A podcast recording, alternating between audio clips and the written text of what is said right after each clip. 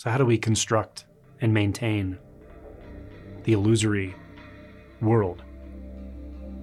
The illusory world of my problems, my solutions,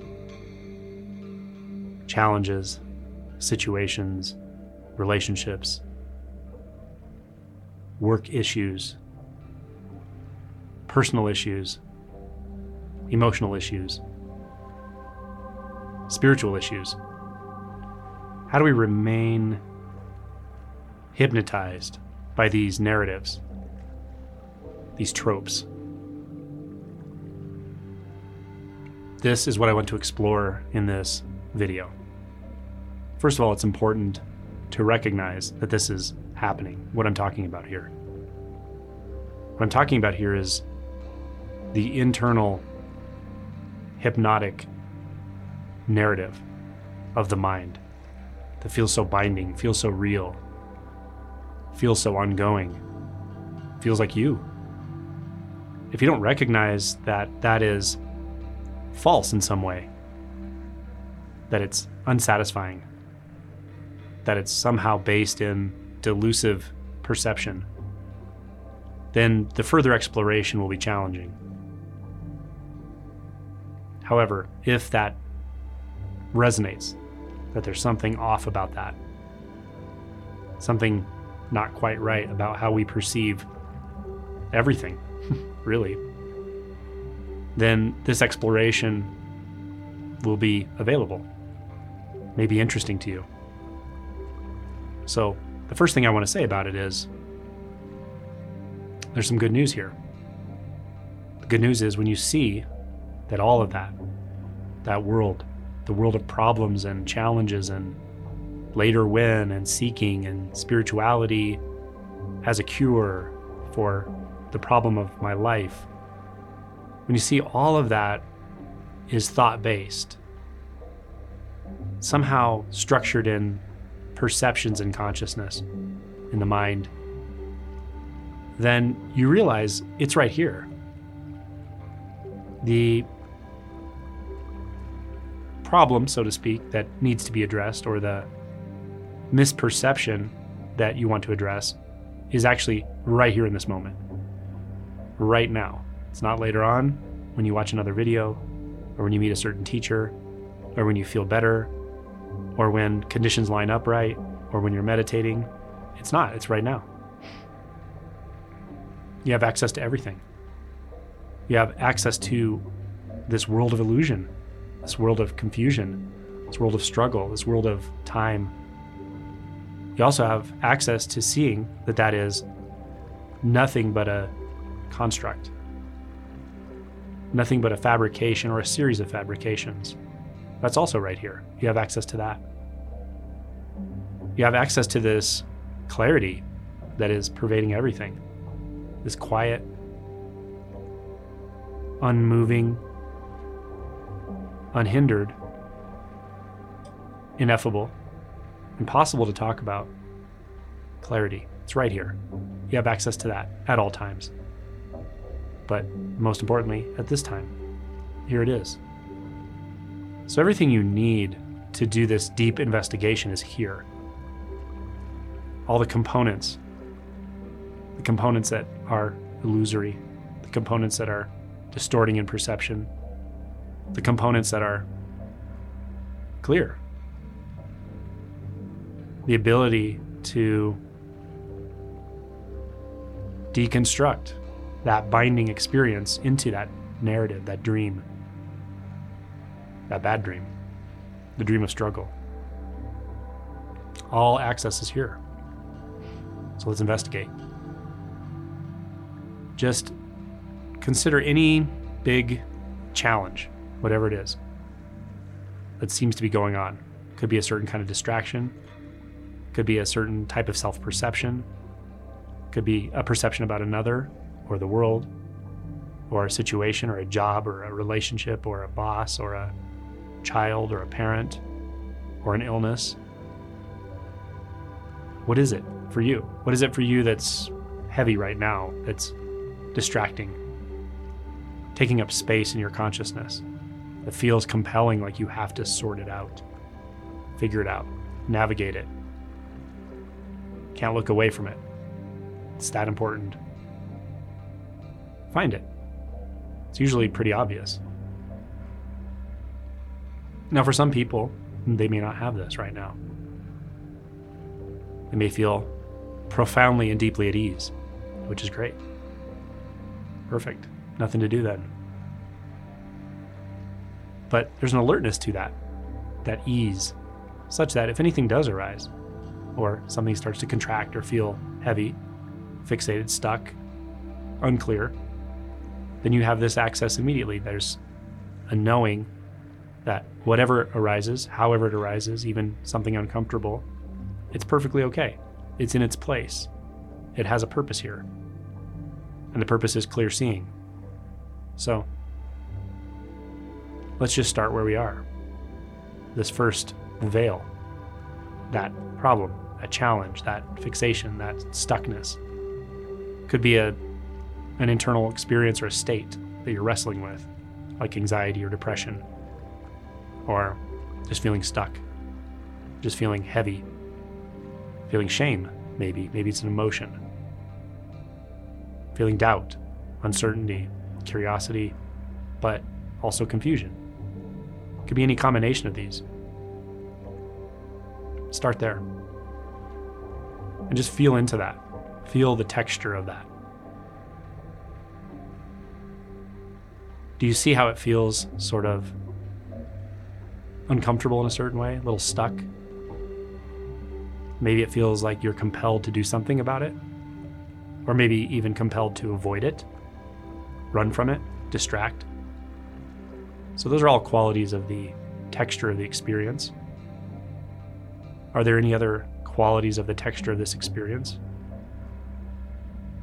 Maybe a bit of emptiness, maybe something mixed in that really doesn't feel like it needs to be fixed, moved, changed, adjusted, gotten rid of, figured out. Just there. Just here. Just clear. So notice that as well. Part of the experience. Notice the sensations in the body. How does the body feel right now? Does one part of the body feel sort of contracted? or tense. Sometimes the body moves into a certain conformation, a certain pattern of tension when we regard a certain thought form or perceptual experience. So feel that. Feel what the body feels like. Maybe move it around for a minute, just kind of let it find a different equilibrium. Let it relax a little more. Let any area of tension kind of relax itself. So, this is how we just look through and notice the components of experience. Notice all of this is here, it's right here for you. You don't have to go out to another person, to another situation, another time, another moment, or another place to find everything you need to access clarity, truth, peace. It's right here. So now let's return to this feeling of the problem, whatever it is. The problem of your life in this moment. Again, it could be an emotion, a feeling, a lack of motivation, a feeling of burnout, a job situation, a relationship situation, a financial situation, a health situation. Feel the texture of that. Does it feel any different now that we've explored these other areas? Does it feel a little less stuck, a little less fixed? It may or may not, and it's okay either way. We're not judging that. But if it does feel a little less stuck, maybe, a little more spacious, we've learned something. That by exploring other aspects of our experience right now, not trying to discard or fix anything, but just exploring other aspects, other avenues, other sense fields, particularly the body, the body sense. Things just start to feel a little different. We might notice that we have a sense that, oh, I don't really have to go somewhere. I can kind of address this right now. I have what I need. I have the resources right here. The resource is your attention, your interest, your curiosity. So, that in and of itself is a huge revelation when it hits because you can go back through this as many times as you want and just follow the steps I already laid out. Or you can take it further. But the first way works too. If you want to take this further, we're going to look at this problem, this contraction, this perceived issue, whatever it is. And now we're going to see does it have a thought component? Does it feel like it's a thought, like a belief? Sometimes it can be boiled down to a single statement, like if only X was different or fixed or better or whatever, then I would feel okay. Right? If my job was fixed or the problem at work was fixed or the problem with my partner was fixed or my mood was fixed or anything, my health. Sometimes it's a statement like that. Not always that easy, but sometimes. Now we just look at that and say, that's a thought. It's a belief right now. So let's look at what that is. What is the belief actually made of? What is that thought made of? Directly, experientially. Let's move attention through it, kind of explore it. Does it feel a little spacious? Almost like there's a substance in which that thought is arising or floating or appearing? I'm not trying to imagine, we're trying to like come into contact with it. Almost like a cloud in the sky. If you're fixated on the cloud, you can overlook the sky. If you kind of move closer to the cloud and feel into the cloud material, it starts to look like the surrounding sky. It doesn't look so different, it doesn't feel so different. So we can do this. We can kind of explore the nature of thought and belief itself, the beliefs that are core to this challenge, problem, contraction, whatever. And this, again, just like the first series of steps, you could explore this ongoing. This may be the only place you need to go. You can find this space here and see that it's actually infinite. It includes every problem, every thought, every belief, and no belief at all. It includes the experience of just being aware, being the knowing. If you can just rest in that, often that's a very powerful experience or revelation. Take as much time as you want with that. A meditative practice. We can also move on. When we see that there's this thought, belief, structure that looks like this big problem, could be about my past, could be about my childhood, could be about literally anything. But once we've identified it and it feels like, yeah, that's it, that's the kind of the core of what's bothering me right now. And maybe it's been bothering me a long time. Maybe it's been there a while. May not be the only issue that arises, but right now it's the prominent one. And we can see it it's a thought or a belief or maybe a sort of sort of collection of beliefs with a lot of traction. Traction to get us to buy into it. Now, notice if it's a thought or belief, it's fabricated. Simply. And it's an object of experience. Now, if this stuff doesn't make sense, this latter part, don't worry about it. Go back to some of the earlier approaches. But if it does make sense, if you can see through this, this becomes a very powerful exploration. Realize this is fabricated. Not by anyone specific or not really by you, but it is fabricated the sense that there's this big thing to engage, and it feels like an object. Feels like it's kind of out there somewhere. Yeah? And it's got a whole set of rules by which I need to navigate it that I've learned over time through conditioning, through experience, etc.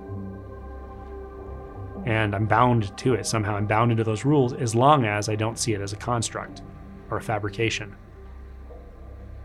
But the moment I really see it as a fabrication, it starts to look two dimensional. Like, from one angle, it's solid, big, it's a problem. I need to pay attention to it. Kind of shifting the angle, all of a sudden, it doesn't look much like anything. It's just a perception. It's a sort of certain view or a set of views that make it feel compelling, important, out there. Now, once you see that, there's one other step to this. This is sometimes the trickier step, but can be really, really transformative when you see it. That is to look back here, look at the one that feels like it's engaging that object of experience, that object, that problem, that fabrication. There's a sense of someone to whom that fabrication refers. There's a sense of someone who has to respond to that fabrication. We've already seen that it's a fabrication, so guess what? The sense of the one that has to respond to it is also a fabrication. The whole thing is fabricated. And it's dependent upon the subject and the object of that fabrication. The object being the problem and the subject being you that has it. These are dependently co arisen, so to speak. They're interrelated and interwoven and mutually fabricated. Mutually. So the sense of the one that has to solve the problem and the sense of the problem that has to be solved, which is a fabrication of any sort of story or problem or challenge or narrative, that they tend to have tropes, of course, among humans, but yours is your personal one, or it will feel like that. It's fabricated. So now what? What's here when the whole fabrication system is seen through? and seen to be nothing but thought. Momentary f- glitches in consciousness, momentary fluctuations, momentary something. These just movements of mind. When we see that the binding experience is in the relationship between the fabricated subject and the fabricated object, it gets a lot less heavy.